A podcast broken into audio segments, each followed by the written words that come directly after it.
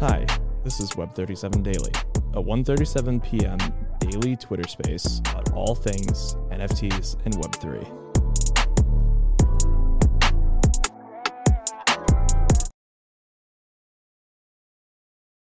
First of all, for everybody who's not familiar with me, my name is Efdot.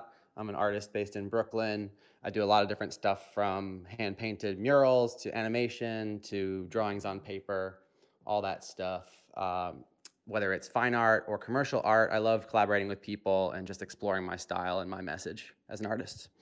Which a lot of the stuff I've been focusing on lately has been about uh, self awareness, presence, making these continuous line drawings, trying to capture moments. And I've developed a style based around that. And it's really amazing to get calls from from brands like Chicago Bulls to, to be included on that list uh, with all those other artists. So I guess I got a random email one day. That's how it came about. But obviously, it's been a long journey of not getting emails like that before uh, I was able to, I guess, attract those kinds of clients. So it's pretty wild to me still that these sports teams that I grew up watching are now starting to reach out. Uh, that that project is a fairly small one for me in terms of what I'm creating, but it's really exciting nonetheless. It's going to be uh, 23 artists, myself included, is are all going to be designing their own version of the famous Chicago Bulls logo, which is the only built the only NBA logo, as, as I read, that hasn't changed in the 75 years of uh, of the NBA. So it's really exciting. Just the idea of tradition mixed with this new technology and everyone's take on that classic Bulls logo is going to be really cool to see. Wow, that's so exciting. I'm sure that there's people that are both huge basketball fans, Bulls fans, and in the NFT space that find this extremely exciting. And yeah, no, uh, Tyler, you you're a huge basketball fan too, right? Yes, massive. We had one fun night as a Knick fan this year. It was opening night when we beat the Celtics in triple overtime. Since then, it's been pain. Boo. Celtics fan over here, but but we're But, doing all uh, right now. But though. yeah, it's been it's been fun. Um, you know, just following from afar. I thought we connected briefly, you know, on Twitter and messages, and uh, you know, as a as a big time sports fan, and and seeing all your work, and I know touching on the Bulls. What uh do you have kind of like an overall dream team or dream project or dream collab from a manifestation standpoint that uh now now that you're starting to get in the mix and and you know uh, traditionally you start working with a couple teams leverage and more things anything like grail for you Yeah, really good question. So this is my second NBA collab that I've gotten to do. So they're starting to to pile up. Like first it was the the baseball cards that I was working on with Topps, and then halfway through my second year of working with them, I got to do a project with the Cubs in Chicago, and that was just surreal. Uh, creating something for Mental Health Awareness Month, which is this month again. So reflecting back on that project this year has been wild. Um, but I never gotten to do anything with the Yankees yet. So I think if I had to choose one sports team that's like my Grail project, I'd love to collab with the Yankees. I grew up probably the most uh, going to Yankee games out of all the different professional sports. Obviously, you know my my main passion is skateboarding, so I have a lot of dream projects. Um, sorry if you guys are getting an echo, by the way. Thanks for letting me know, Erica. Um, i hear you loud and clear no I worries sound good. A little better over here. yep yep Um, yeah, so I think that one's on my dream list. But since skateboarding is my main passion, I've been leaning more and more into that lately, and wanting to get more into that industry because for so long I didn't, I didn't really apply myself to try and get those kinds of clients. Even in the sports world, like the sports stuff kind of fell, fell into place over the last few years, and it wasn't something that I like actively tried to at- attract to me. So now I'm taking that more strategic stance of like which industry, which sport, which brand do I really want to go after? Um, yeah, the Yankees Any- up there, and then just like some of my childhood favorite skate brands for sure. what what are some of those brands Uh, you know, like Baker, Toy Machine. Um, obviously, Nike getting to do something with their skateboarding division would be rad. We just did a collab with Nike, and I say we is like my small studio that I have here in Brooklyn. Um, I have a, a, you know one full time person that works with me and a couple part timers sometimes, depending on the project. over the last year, one of the things I've thought most about is like that the characters from World Industries are literally made for NFT collections. You know, yeah, I mean, fire, a lot of those a lot of those brands from that era still hold their their IP like to a high to a high level. Like the skateboarding industry has high standards for creativity. so it's cool that a lot of those characters have stood the test of time. I'm glad you brought up, you know, your passion for skateboarding. I was just going to ask you about your collaboration with the US National Skateboarding Team. What are you doing with them? There it is. There's the big news. You just leaked it, Erica. yes, um, I've been teasing these these uh, sketches and and drawings of skateboarders the last few weeks. Uh, the truth is, we've been, we've been talking about it since like the beginning of the year, and I guess I can tell the story of how it came about, and then I'll tell you what it's turning into. But uh, it was it started at NFT NYC last year. Uh, I was at a dinner. I got to meet up with this amazing dude who happens to be responsible for getting skateboarding into the Olympics. Which for me, I just geeked out when I heard that that person's in the room with us. Um, and I didn't want to like overly approach them and pitch myself and whatever. I just tried to make a good connection and ask them a little bit about how it happened because I was so curious. Like growing up skating, I never expected to see it in the Olympics. It's a totally different kind of culture, you know, um, that doesn't like to always keep score.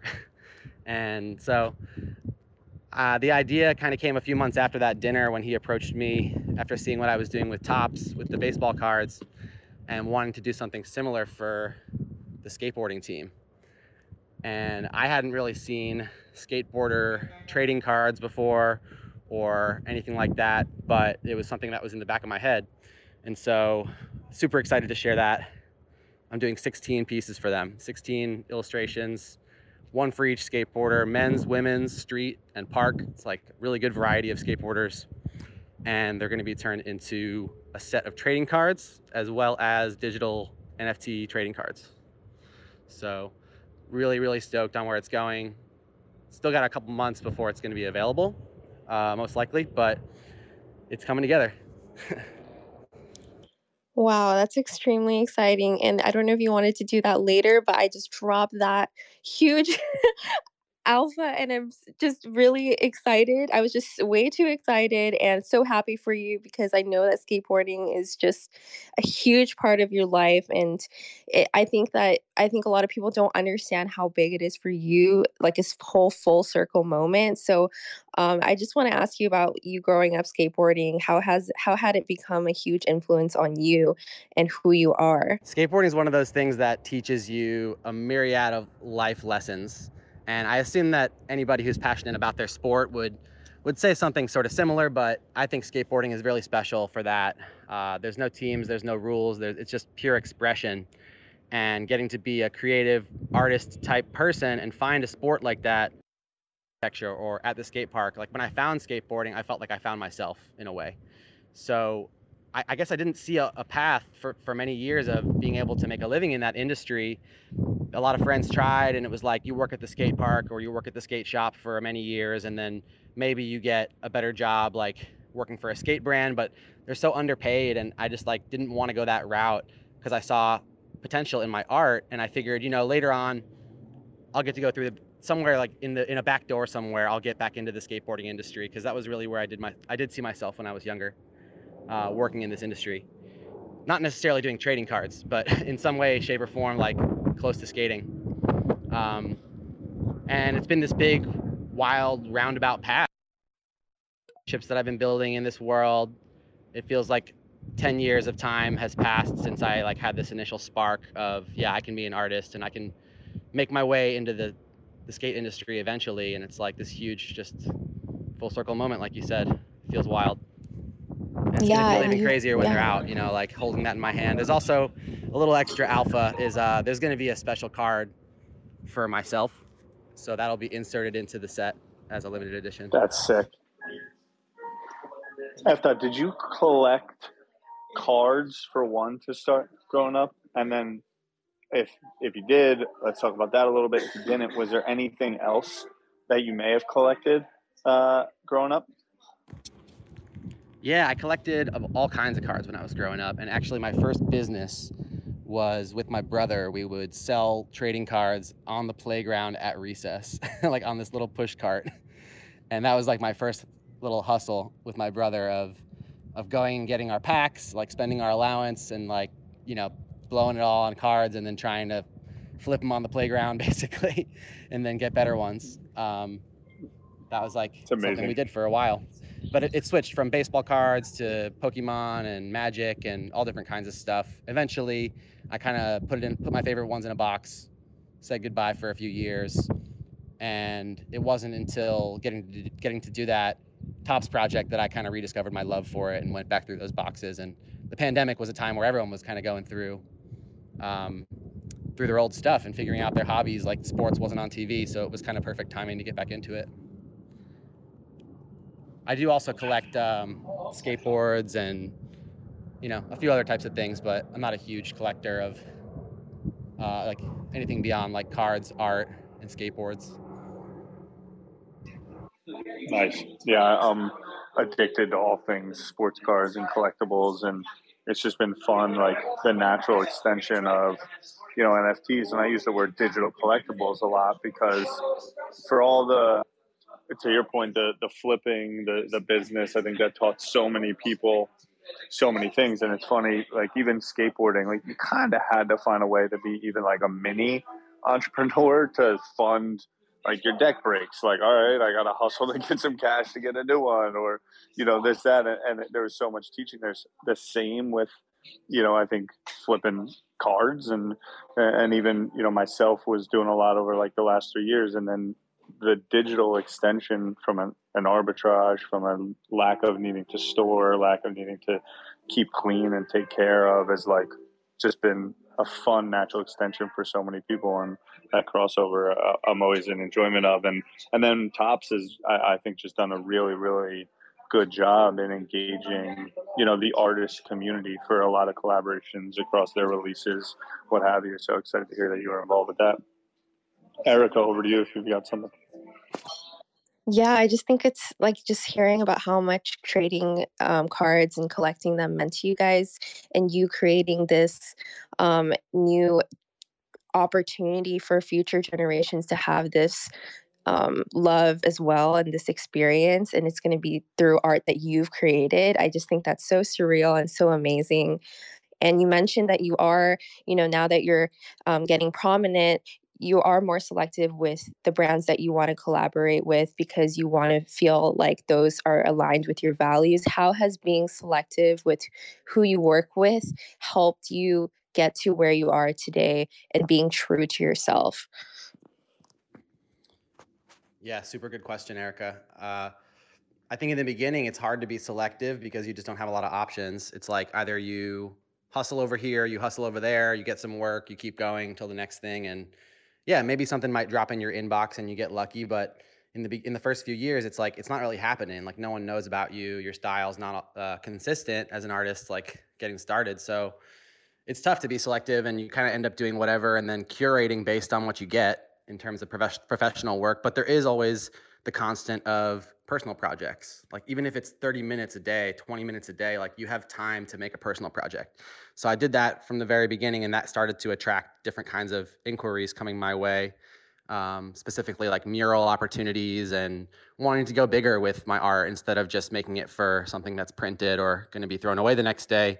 So just through my personal projects, like trying to, even if it was like a mock-up, you know, a, fa- a fake mural of a drawing that I superimposed onto a wall, it would just turn heads differently and, and have people think of me as that kind of artist. You know, I would always try to caveat and say this is a mock-up, but it's still attracting those better opportunities. So uh, one foot in front of the other. You know, every year the inquiries have gotten a little bit better than the last, and I've had some slower years for sure.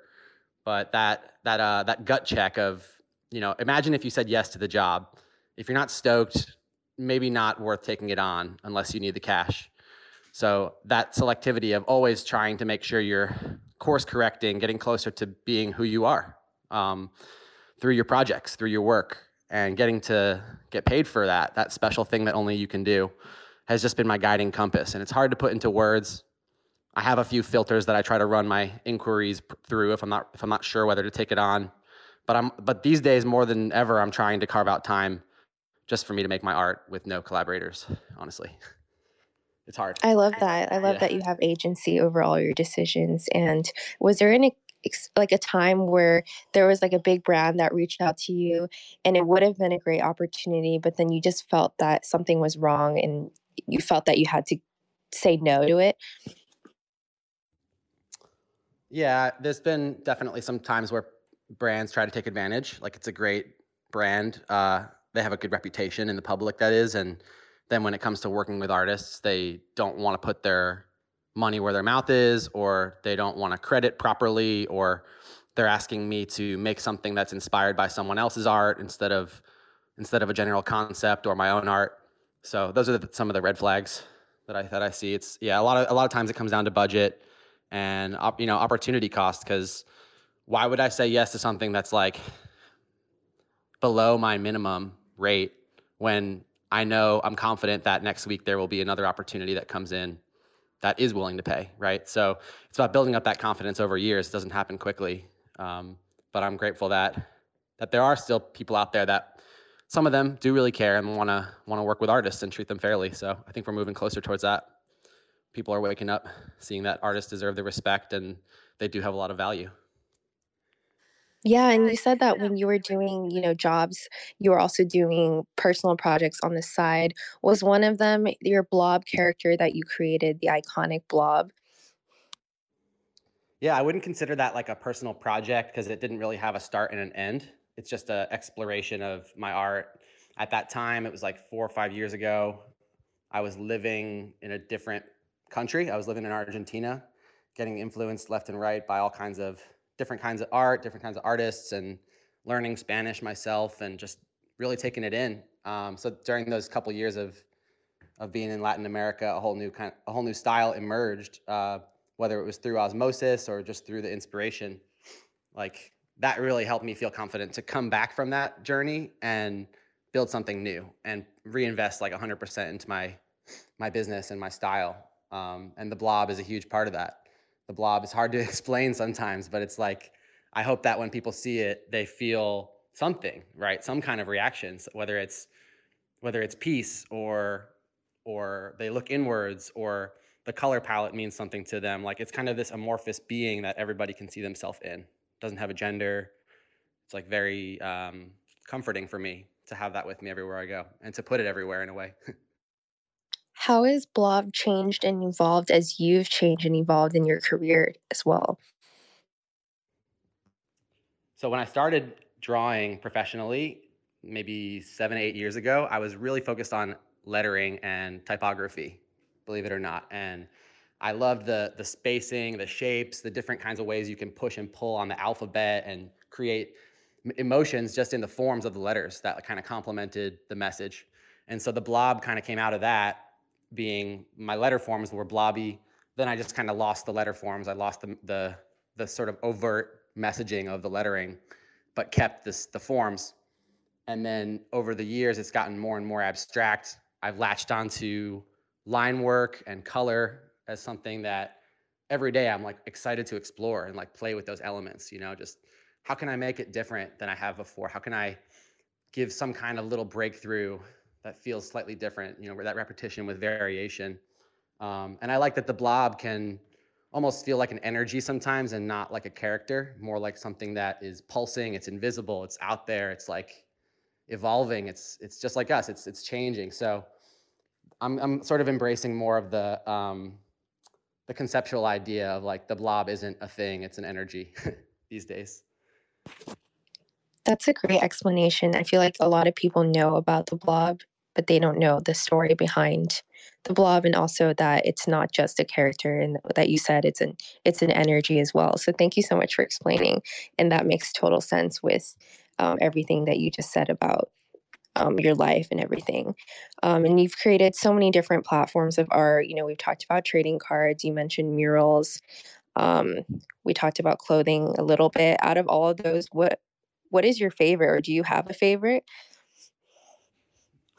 It's tough to say. I, I like going through the seasons, especially being on the East Coast. You really feel the seasons. So murals are my favorite when it's warm out and I can be outside working with my whole body, having conversations, you know, drinking a beer and painting.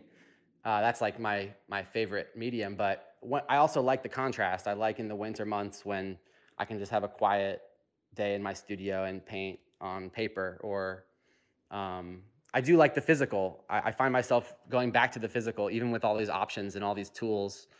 I, I think I'm just like really in the flow more when I'm when I'm with a with a actual pen with actual ink instead of drawing with pixels. I come up with better ideas, and then of course I'll end up refining them digitally later or photographing the mural and then cleaning it up a little bit or whatever. It's a big combination, but th- that's my like my my gut answer of that is murals and then painting on paper. I love that. Thank you so much for sharing. And just what is something that I, I I've just been, you know, you're very very you're very true to yourself um, through your art, through the way that you express yourself, something that I've noticed and really respect about you. What do you think is something that people misunderstand about you or your art sometimes? Something that people misunderstand about me or my art. Hmm. Um, hmm. I think a lot of people found me through the the baseball card project uh, because of just the sheer number of cards that were printed. And people assume that my dream is to like keep like to just make more of that all the time. It's like it's all in good balance you know? There's people find me through one thing and assume that you know they have to put me in a box to kind of understand what i do because it's like very amorphous. Uh, so i think the misunderstanding my potential is really my biggest thing is like there's so much i've yet to explore and i don't want people to think that i'm just like a line artist or a painter or a one kind of artist. It's just they, they misunderstand the potential that every artist has in them.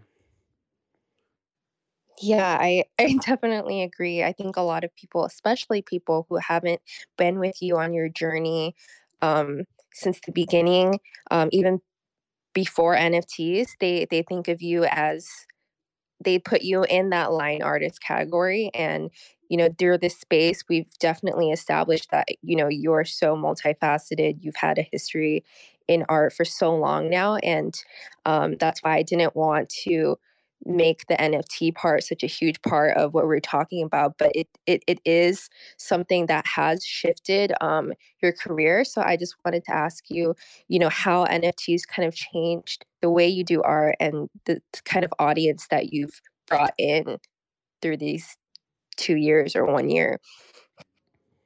Such a good one. Yeah.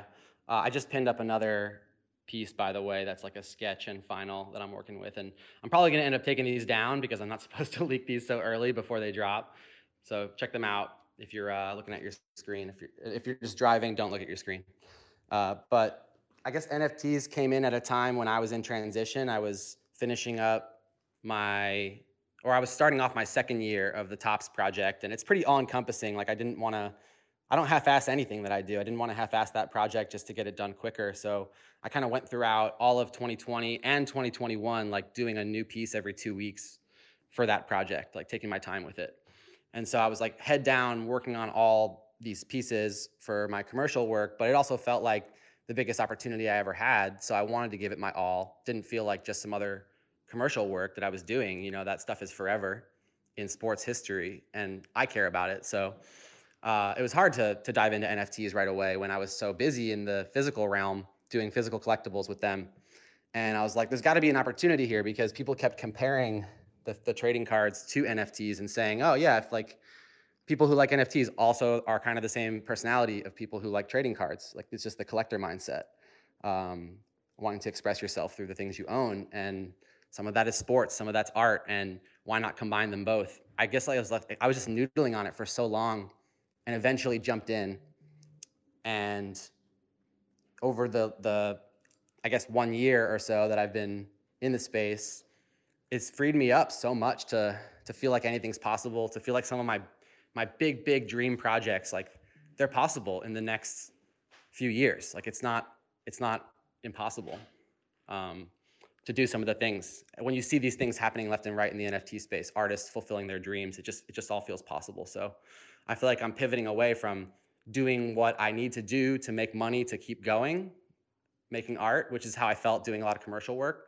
And I'm more like really leaning into what is the legacy I want to leave behind, both on the blockchain and in real life. And it just feels like it's all possible. So really grateful for the, the tech evolving and being in the right place at the right time to like learn about it in 2020 and 2021. Yeah, you really carved that lane for yourself to do what you love and stay true to yourself, as I've mentioned. And even in NFTs, you know, the people that I've noticed that you align yourself with are people who really share your values too. I know that the NFT space can be very negative, can be very toxic, but I, I just felt that you've really stayed level headed throughout. Um, and you mentioned that it has changed a lot of other people's lives too. Is there any examples that you wanted to talk about um, with people that you knew that got into NFTs as well around the same time as you that kind of changed your lives as well? Yeah, so uh, a few people know this, but I got to do a mural with uh, Cool Man Coffee Dan like four years ago, five years ago, and we had none of this on our radar when we were painting that mural. You know, we, we didn't expect to be making uh, collections of, of NFTs at all. So it's just cool to, to see him go through the process. He already had a huge brand uh, before NFTs, so maybe not the best example. But there's been you know dozens of Instagram friends that I made over the years, uh, turned into real life friends, and then they kind of made the transition with me over to uh, to Twitter and just spending more time over here with with people who either respect the art more, uh, are willing to support it more, or we're, we're in this like beautiful um, symbiotic relationship together that you just can't really get in other spaces with with art. It's a lot harder, a lot more, uh, you know, uh, gatekeepers in in other spaces. So that was one example. I'm trying to think of another specific person uh, that I've rode with. I'm really excited for my friend Jimena. Her name's uh, Jimena Jimenez. I spent a lot of time with her when I was living down in Argentina. She's not from Argentina, she's from Colombia, but she's like just now understanding it, getting into it, and I'm like coaching her, helping her. We have other friends from from Colombia that are kind of in a group text, and it's just beautiful to see like people wrap their head around it and feel like they can do it too, because they can. It, it, it takes a lot of self belief and a lot of consistency, like in any space, but this space really rewards those who show up more than others, you know. For sure. And thank you for sharing about Cool Man Coffee Dan. A lot of people are huge fans of him in the NFT space. I had no idea you guys knew each other that long before. That is incredible and so cool that you guys are both both on the come up or just actually not even on the come up have have gone through the come up if you will um but yeah i just want to emphasize what Efdot pinned up here the sketch in the final like he said that i think he might have to delete it later but it's so cool it's about the new project um, that we mentioned in the beginning of the space um, what who are those people in um, the sketch if you don't mind sharing so there's uh, 16 skateboarders that i'm illustrating the one that's in that sketch up there is an, a skater named Heimana Reynolds. He's from Hawaii. And so there's eight men and eight women on the team. This was just one of my favorites that I wanted to pin up. Had so much motion and energy in it. And the cool thing about the cards is it's like a small enough collection where you can spend a lot of time on each piece and make them special, make them tell the story of the person as much as deep as I want to go, really, as much time as I have.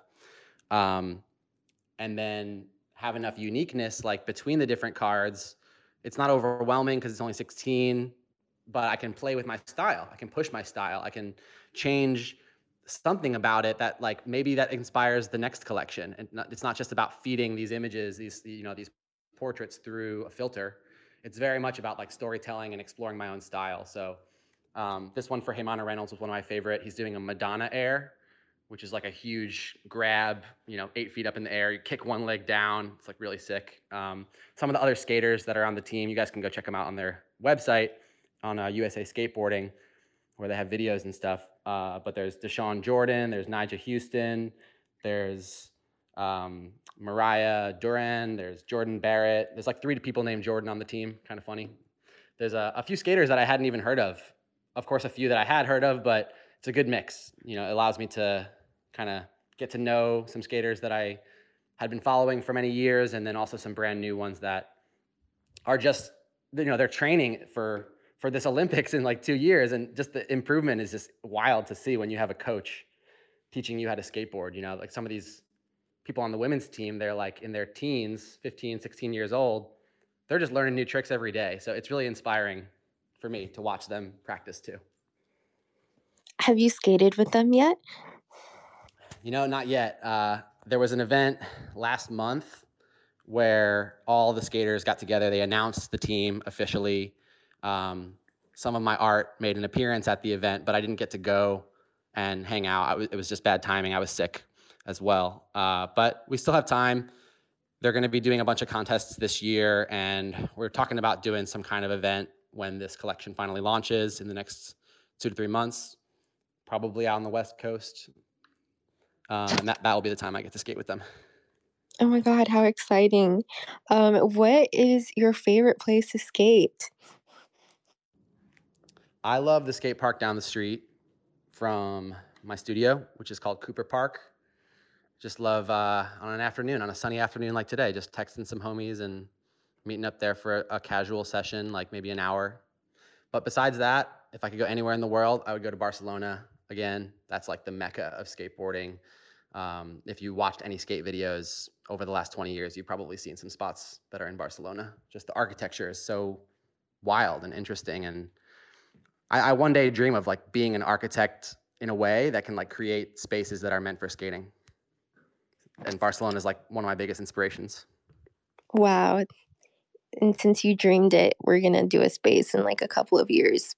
And you're that's gonna be like, hey, I, I'm an architect now, and I'm definitely hoping that you know you don't forget that you did the space with us when you're like super big, like crazy, crazy famous. So I've been talking about it for a while, like the idea of making sculptures that are skatable, just that combination of what I'm doing on 2D paper, right? Like the shapes, the negative space, the forms, but like mixing that with how do we design those shapes? How do we design that in 3D but make it skatable?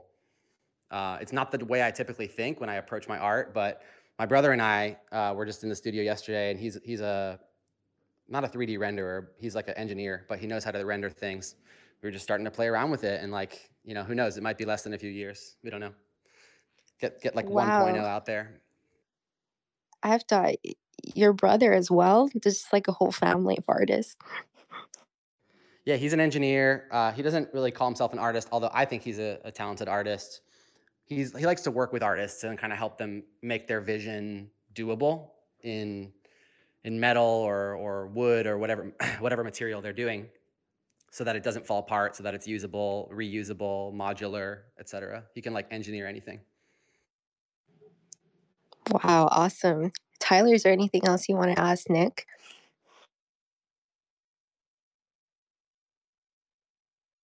No, no, I think um well actually, you know what's really funny? I for some reason what um what stuck from me for from your story is just about the early days and the early um in elementary school.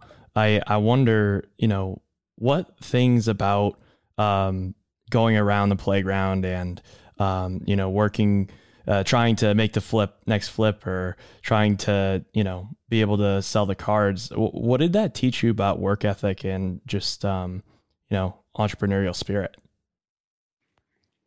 Yeah man it was so long ago. It feels like uh, hard to remember what was going through my head. Like i never once called it flipping even. I just said it was like a little business that i had because uh, i wouldn't buy with the intention to sell. I would hopefully buy to get something that I wanted to keep.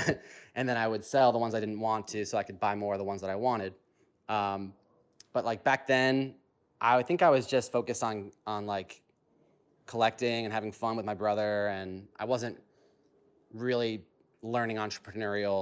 like I wasn't studying the the sales and like getting better at the business side of things. Really, I think I just learned that there there could be fun to be had, right? Like there's fun to be had in this realm of business or in this like collecting creating sphere. Like there's there's a lot of games that you can have with art and with with uh, with numbers in a way. So I, I like exploring that in, in just a lot of different ways. And i think that's something i've held on to of just uh, making things that are special collecting things that are special. I want to be buried when i die around special things that i've collected over the years. And like I, I i don't know I guess those the seeds were planted back then when I was seven years old, like on the playground. While we're waiting uh, for some, you know, someone to, to raise their hand, um, I think I said we got we got somebody right here. We'll bring him up. Um, you know, what's um, what's something that um, that I feel like that there's there's so much to your career uh, so far. Um, are there any other things that um, we feel that we didn't get to really highlight um, that that deserves uh, a spotlight? Uh, Efdot. Just different pieces of my my past, like the the things, the jobs I've done, the projects I've made. You mean? Yeah, yeah, for sure. Yeah, yeah. just anything that like sticks out you. Hmm. I think it's a really exciting opportunity to be able to bring to like help other brands come into the space. So I haven't done a project quite like that yet, uh, but coming up with the Bulls, coming up with a couple other teams and brands. Like I'm excited to do more of those and see how I can help these brands come in authentically and work with artists that are trusted and just make some really cool stuff. But throw a stamp on it, and all of a sudden it's it's much more widely seen. You know, getting to do something with with a brand really helps the artist and it helps the brand as well. So that's one. And then uh, I've had a really great partnership with Nifty Gateway the last few months. Uh, I did two verified drops there uh, with the first one being kind of related to my baseball card work and a bridge for collectors to join me and come into the space.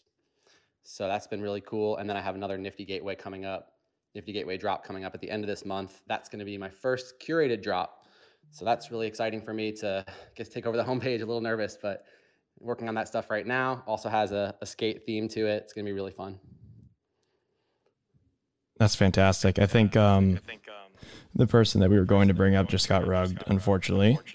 So I think we can pass it off to either Shammy or uh, Ezra, which who who runs um, the main account for 1:37 p.m. Um, I feel like there's you know maybe Shammy actually more particularly. I think he had something else to say before, but um, go right ahead, Shammy. I'm gonna be honest. I didn't have anything top of mind at the moment. You're putting me on the spot a little bit here, uh, uh, but I, am gonna use this next ten seconds to come up with uh, a quick question. And I think the question is going to be, uh, and forgive me, uh, maybe Eric, if you, have talked about this previously, but has there had been times when working with bigger brands such as Nike, et cetera, et cetera, where you wanted to create something, but you had some sort of restriction that hasn't allowed that that limited you from going in the direction that you wanted to? And how did you navigate that that uh, that creative block, if so? That's a really good thing to bring up. It's one of like the less glamorous sides of doing brand partnerships. Is the larger the brand, the more layers of approval there are, and the more potential uh, at some of these brands for the ideas to get watered down or changed throughout that process. And then, of course, you've already signed the agreement. So what are you going to do? Bail on the project? No, it's you know you adjust it until everyone's happy, um, or at least that's how I was taught when I was uh, in design school. I didn't learn to just be a fine artist that works with brands. I learned how to like fulfill the client's goals, and one of them is that they like the design. So it's tricky. It's a tough balance with certain brands that they want to be really heavily involved. Sometimes I just say no to the project or I charge more money based on how involved they want to be. you know, I try to like make sure that I'm not overcommitting there with the number of revisions or whatever. Always try to get on the same page in the beginning of the project with some upfront language and, and like a, a board of images of my past work that we all kind of agree is a good starting point. But yeah, there's been times where they want to change it and I don't want to change it. And it just is a standstill for a while and it can be um, there's been things that i've kept out of my portfolio because i i was really excited at one point and then some things went south but it's just part of the game like we learned that pretty early on in in commercial art like not every project is meant for the portfolio and not everyone is going to be your favorite and so that's just the trade-off you get access to their audience and their name essentially in exchange for taking the risk of yeah maybe you're going to have to compromise a little bit on your art and the more stubborn you are, yes, the more uh, true to your vision you're being, but you're also not being very easy to work with. So you got to find your balance there of what you're willing to, what, what hill are you willing to die on, and which ones are you going to let go and say, okay, maybe this one just doesn't go in the portfolio. But if you wanted a, a specific example, you know, I'm, I'm, I loved working with Nike, have yet to design a shoe. Really excited, wanting to, wanting to design a shoe. Uh, hasn't happened yet. So that was one of the things where early on I was like, hey, let's work together. Sure. But what about a shoe? So maybe in the future it'll happen, but uh, not every not every project goes your way, and it, and it's obviously not. You know, we're not the center of the universe. Like the brands have goals too, so it's cool to meet them halfway as well. Well, I do hope you do get that shoe and that co-sign very very soon. So uh, I'll be on the lookout for that in the near future or or the future to come. You know. It'll happen. I'm, I'm manifesting a Nike SB Dunk. Oh, even better. Okay. Love that. Is that your favorite silhouette from the from the Nike just collection in general? Yeah, it's just like the shoe that I grew up skating. You know, makes sense. Yeah. High top or low top or mid? Uh, low or mid would be my preference. And uh, before anyone hates on me, no, I wasn't skating two hundred dollar dunks. I would just go on eBay and buy, find like whatever, fifty bucks, forty bucks for a pair of dunks and skate those. We're not hating if you want to look good when you skate. No worries. no worries. I always, I always find it interesting that um, skaters will buy like expensive clothes and then they're like so prone to crashing and messing their clothes up. I just find that so fascinating. Yeah, it's just, then, part of it. it's just part of it. I think that was something I wanted to touch on earlier. Is like this the year after year of like just trying trying things on the skateboard. It just teaches you persistence. It teaches you like this culture of we don't get down on ourselves when we fall down. We pick ourselves back up and we try again, and we encourage other people around us if they fell down that they might need some encouragement to try again.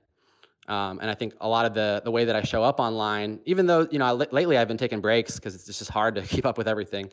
But when I do show up online, I try to be giving, I try to be honest and, and authentic, uh, and a lot of that just comes from my attitude at at the skate park, like the same thing that I grew up developing of look out for each other, yeah, take care of yourself, don't push yourself too far. All these all these lessons came through skating, but they apply to business, they apply to art. Um, you learn learn it wherever you can, right? For me, it was skating, but for the next person, it might have been uh, yard work or something like that. um, just another reminder, guys. If you have a question for Efdot, just raise your hand. We'll bring you up. And the POAP, if you missed the secret word, it is lettering lowercase because we are honoring Efdot's roots. My 25 year old self is smiling right now. I think uh, a lot of people are actually tweeting it out at the moment. Um, they're in love with uh, the POAP we were able to put together. So just shout out to you for putting that. Ooh, thank you everybody for sharing and for being here. This is pretty surreal. Like trying to pretend that there aren't a bunch of people listening because I don't think I've ever spoken in a space this big before. I love it. I love it. Um, I remember we were on a space really early on in like when NFTs were just like starting to get big. And I remember we had just connected and I brought you up. I've done, I was like, talk, talk. And you're like, I don't really talk in spaces. And I was like, yes, you do. I don't know if you remember that. Yeah, I, I do. It's, it's definitely a chicken and the egg scenario when you're getting into the space. Cause yeah, I have all this experience coming from, you know, building my brand outside of NFTs. And, and it wasn't, it didn't feel small. It felt like, you know, getting into six figures was was a big deal for me. Like passing some mile marks with my business, like before NFTs, uh, to feel like yeah, I can do this long term. And then coming in and like yeah, sure, I can share my knowledge and share my experience and just get to know people as well. But I don't have much to share in NFT rooms. Like when you're just when you don't have much to share when you're just getting started. So I was very quiet for the first few months, just like being a sponge, learning. I, am still like getting used to uh, to sharing my experience on these spaces, but it's always good when I do. And I'm just so grateful that you guys run these things for artists to help them break out of their shell. And thank you, Erica, for seeing me, you know, months ago when I was so shy, or a year ago even, um, just getting into into Twitter really. I love to hear that. That's crazy. I think we um I think we have someone up for a question. Uh Bahalisa? Oh, yeah, yeah. Is that how you pronounce your name? No, no. Balisa. Ba- Balisa. Hello. Uh, yeah, yeah. Welcome. Do you have a question? Yeah, I do have a question, man. Hey, Efdot, um, nice story, man. so I have a question about um, like what are the like some of the I guess you know barrier to entries that you would see other artists that they might face when they are making their journey into NFTs, artists who might not have had the same privileges as you maybe. For sure. So, uh, are you referencing like the hesitations of artists joining the space or just like the roadblocks? Like, let's, let's say they have the determination to join, but there's like, like gas fees, yeah. that kind of stuff. Yep.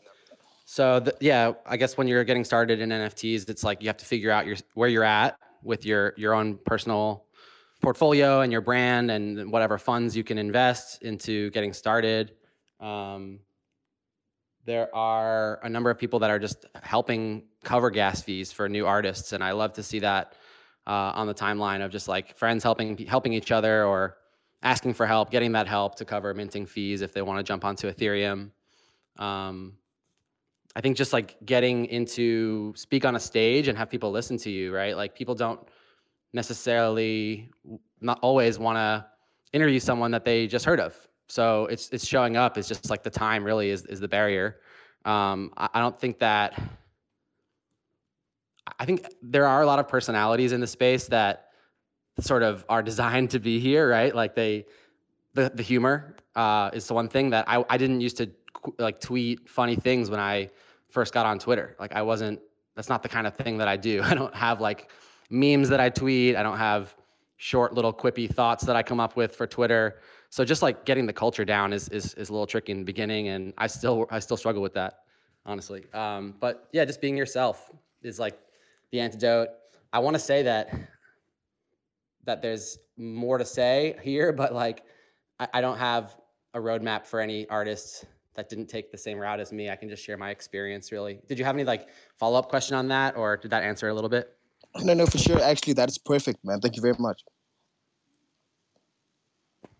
Yeah, if, if there are any artists out there who are struggling or just need a little encouragement or a boost, um, help them get feedback on their collection. Like I was thinking about starting something soon to critique work because I, I see that there's a lot of talk about about pricing, but not as much talk about the substance of the art and a lot of a lot um, about how to curate and and present your work is just something I have a lot of experience with, and I want to help more people with in between the gaps of my project. So still figuring out where that exists, whether it's in my Discord with stolen artists or uh, on Twitter.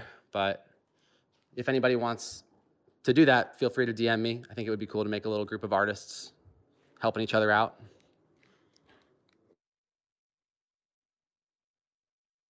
Uh, that's it from me, man. Thank you again. For sure. For now, I have something like that in my Discord uh, with Stolen Artists. We have a little art share channel where we all share our pieces, but thinking about making something a little more formal where we can really go deeper and get to know what the artist's goals are instead of just like, here's some art and what do you think? Here's some art. What do you think? Yeah, definitely. And thanks for offering to do that. A lot of artists, you know, they don't respond to DMs with people asking for advice. Um, they think they're above that when they reach a certain level of success. So I really, really respect and admire that you offered that and even have a group for that too.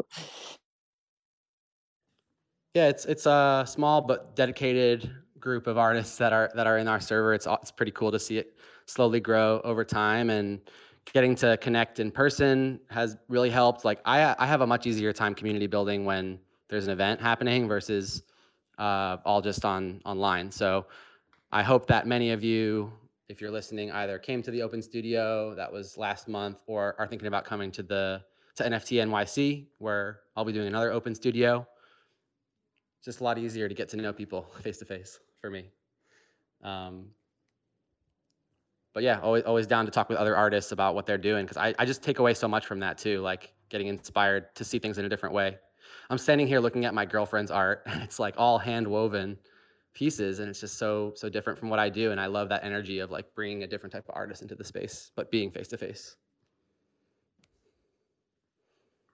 Epoto, Epoto. Please share Hey, your what- question. Thank you, Erica. Hey, what's up, guys? Hi, Efdot. Uh, I absolutely love your art. Uh, the pod was just amazing, and I wanted to say two things. The first one is that I'm a huge Bulls fan, Chicago Bulls. Uh, I cannot wait uh, to see what you're gonna come up with. And secondly, I heard that you live in Argentina.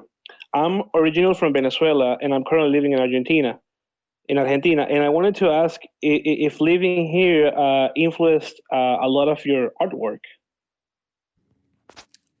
Yeah, I don't think it was Argentina specifically that I like latched onto something there. I think it was just that whole time of traveling around to different Latin American countries and like learning the language, learning the culture, learning the values, you know, just immersing myself and being very uncomfortable day to day, like not being able to have regular conversations and get what I needed at the grocery store. Like it was it was a time where I didn't have time to do other personal projects and I was just focusing on assimilation, really. Like it was 2 years that that I was down there. After the first year, you start to feel like, okay, I know this this culture better, you know, that I can I can really have a conversation at least and, and go deeper if I'm curious on things. Uh, so after a year of just like getting assimilated, yeah, my art had changed, but I wasn't measuring it up against the things around me. And I was traveling outside of Argentina a lot. So I don't think it was just that one city, that one country that that influenced me. I was really influenced also in in, uh, in Mexico, getting to see some of the ruins and and some of the um, indigenous art that I just really really like latched onto certain geometries, color palettes, like things that I'm excited to like bring it right back to Mexico this year. Like I've been talking with with some friends that make rugs down there and they, they work with artisans and we're talking about just taking that inspiration and bringing it right back to the communities that that I, that kind of inspired me when I was down there. Um, doing a collab with them, maybe helping them get into the NFT space. So yeah, it, it was it was just that time, like 2018, 2019, where I was traveling more than ever, like every couple weeks, and taking in a lot of new inspiration. I do Well- want to go back to Argentina. If you ever end if you ever end up there, you got to take some photos and let me know how the murals are looking because it's been a few years and haven't seen any updated pics. if they're Oh yeah, absolutely. Uh, we we actually even have murals of the Warrior Yacht Club, and the NFT movement here is huge. So uh, I'll be more than glad to have you back. That's awesome. In They're- they're- Yeah. you got NFT murals in Venezuela and Argentina. You said? No, in Argentina. I, I live in Argentina right now, Buenos Aires. Yeah. Are you in Palermo? Actually, I do live in Palermo. Yeah. That's where I was too. we got to connect off this For sure. and, uh, and talk more. The Poto's Awesome, a yeah. huge friend of uh 137, big part of our community. So um yeah, I he's uh he's definitely great for sure. And also um you, you know, 137 is also um funny enough we're large very large uh rug enthusiasts and I'm talking physical rugs not uh not NFT space rugs but um uh actually the person that runs uh 137 account he makes rugs uh so that's just something a little funny uh tidbit maybe there's a collab there or something down the line it'd be fun Yeah, the rug is. I feel like every time I say rug, I'm going to get rugged.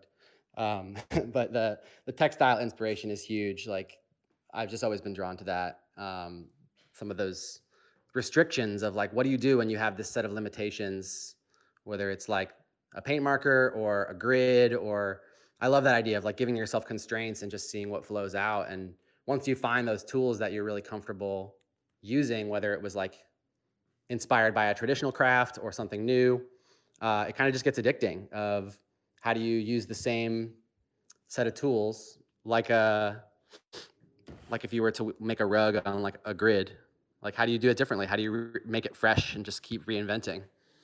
Uh, there's something there's something magical about those traditional crafts where they they figured it out before we did, you know. Um, I feel like I, I could definitely add a little bit on the rug stuff. Like it might be a little bit of a tangent, but are you do you do like the tufted rugs, like with the rug gun and like you know put the yarn through, or is it more of the um, I forget the name. There's different techniques, but do you do the tufted rugs? I did one workshop that was about tufted rugs, and we do own a tufting gun and a frame, but we haven't been using it much lately. Uh, the rugs that we're kind of working on our really early stages right now. Not sure how they're going to be made yet. Probably a little bit of both this year. But that like I love that physical side of the business too. Like getting into NFTs has changed the way that I approach uh, putting my art out. But I still come back to like how do we bring that physical experience to people that you just can't get through a screen. And the rug is just one of many ideas we have. Um, but I've done the tufted thing. Also, you know, learning with with other techniques. I think I'm probably going to end up outsourcing it. Like I don't want to be the one tufting or weaving all the rugs, but I do want to be involved in the process and ideally support some artisans who have been doing it for longer than I've been alive. Yeah, I, I love the idea of having like physical like work with your hands off of a screen. That's kind of why I originally got into the rugs, just because it's like away from tech. You know, we're on tech so much, especially people in the NFT space, looking at screens and making art on screens. And then, you know, you just put a podcast on or some music and just, you know, go to work with your hands. I think there really is something special about that. And definitely, I'm sure you would encourage, just like I would encourage people to, you know, try something out like that. You know, try and express yourself creatively with these these traditional techniques and you know in a way that's off of screens i think that is super valuable like it, it's hard to put into words like just how rewarding it is to put in that kind of work outside of the screens and the tech that we're so involved with every single day yeah and i think when i first got into this space i thought that everything had to be animated and everything had to be 3d and so digitized, but there is a market for each style of art. And if if you really like the hand painted textures or another medium that's just super physical, like there's someone out there who really loves it and like just as much as you do. And for me, I just I feel more in the flow. I get better ideas when I'm working with my hands. I, and uh, the, digital tools are really just for refinement uh, or or adding animation, you know, onto something that was created before. But it's so it's so early. I think like I'm not, I'm not talking about for NFTs. It's, it's a cliche to say, but it's like uh, for me, for me playing with digital tools, for artists playing with digital tools, we don't really know how we're going to look back on the traditional craft uh, in a few years from now. Like, is it going to be so integrated where you don't even know what was made physically, what was made digitally anymore? Um, I see a lot of pieces where I just don't know anymore, and it does, it gets out of the way in a way. But for the artist, that process is sacred and whatever process is is meaningful for you and helps you keep creating is, is the one that we got to try our best to hold on to even if it is 10 times 20 times 100 times slower than whatever is trending Great questions, everyone. I think this is a really good time to wrap up. Um, we're really glad that we got to know Efdot in such a deeper way than just oh he is you know the artist for Nike or Chicago Bulls or just a line artist you know he's so much more um glad we got to talk about skateboarding and how that ties into his newest announcement and I'm glad that we got to ask you so many meaningful questions and we thank you for your meaningful answers as well Thank you so much, Erica. Thank you everybody at 1:37 p.m. Uh, can't wait to follow along with all the other artists you're supporting. Just thank you for running these spaces. It means a lot. And uh, for the, all the good questions. If anybody wants to connect with me afterwards, do not hesitate to send me a DM.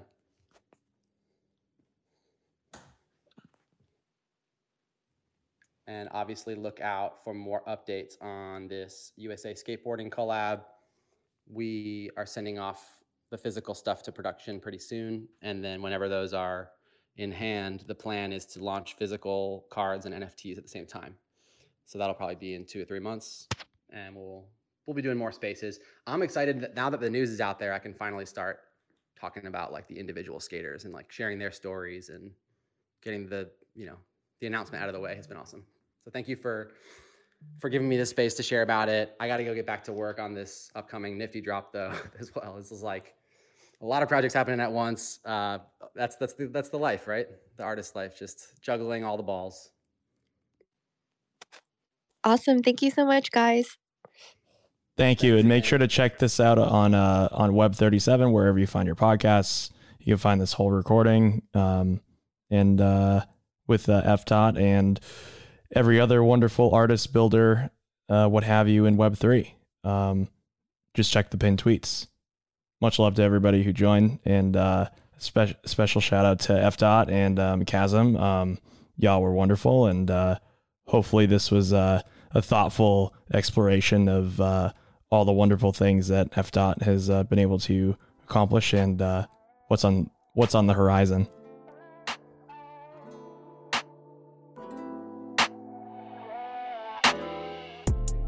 Thanks for tuning in. Be sure to check out every single live Twitter space on our Twitter at 1:37 p.m.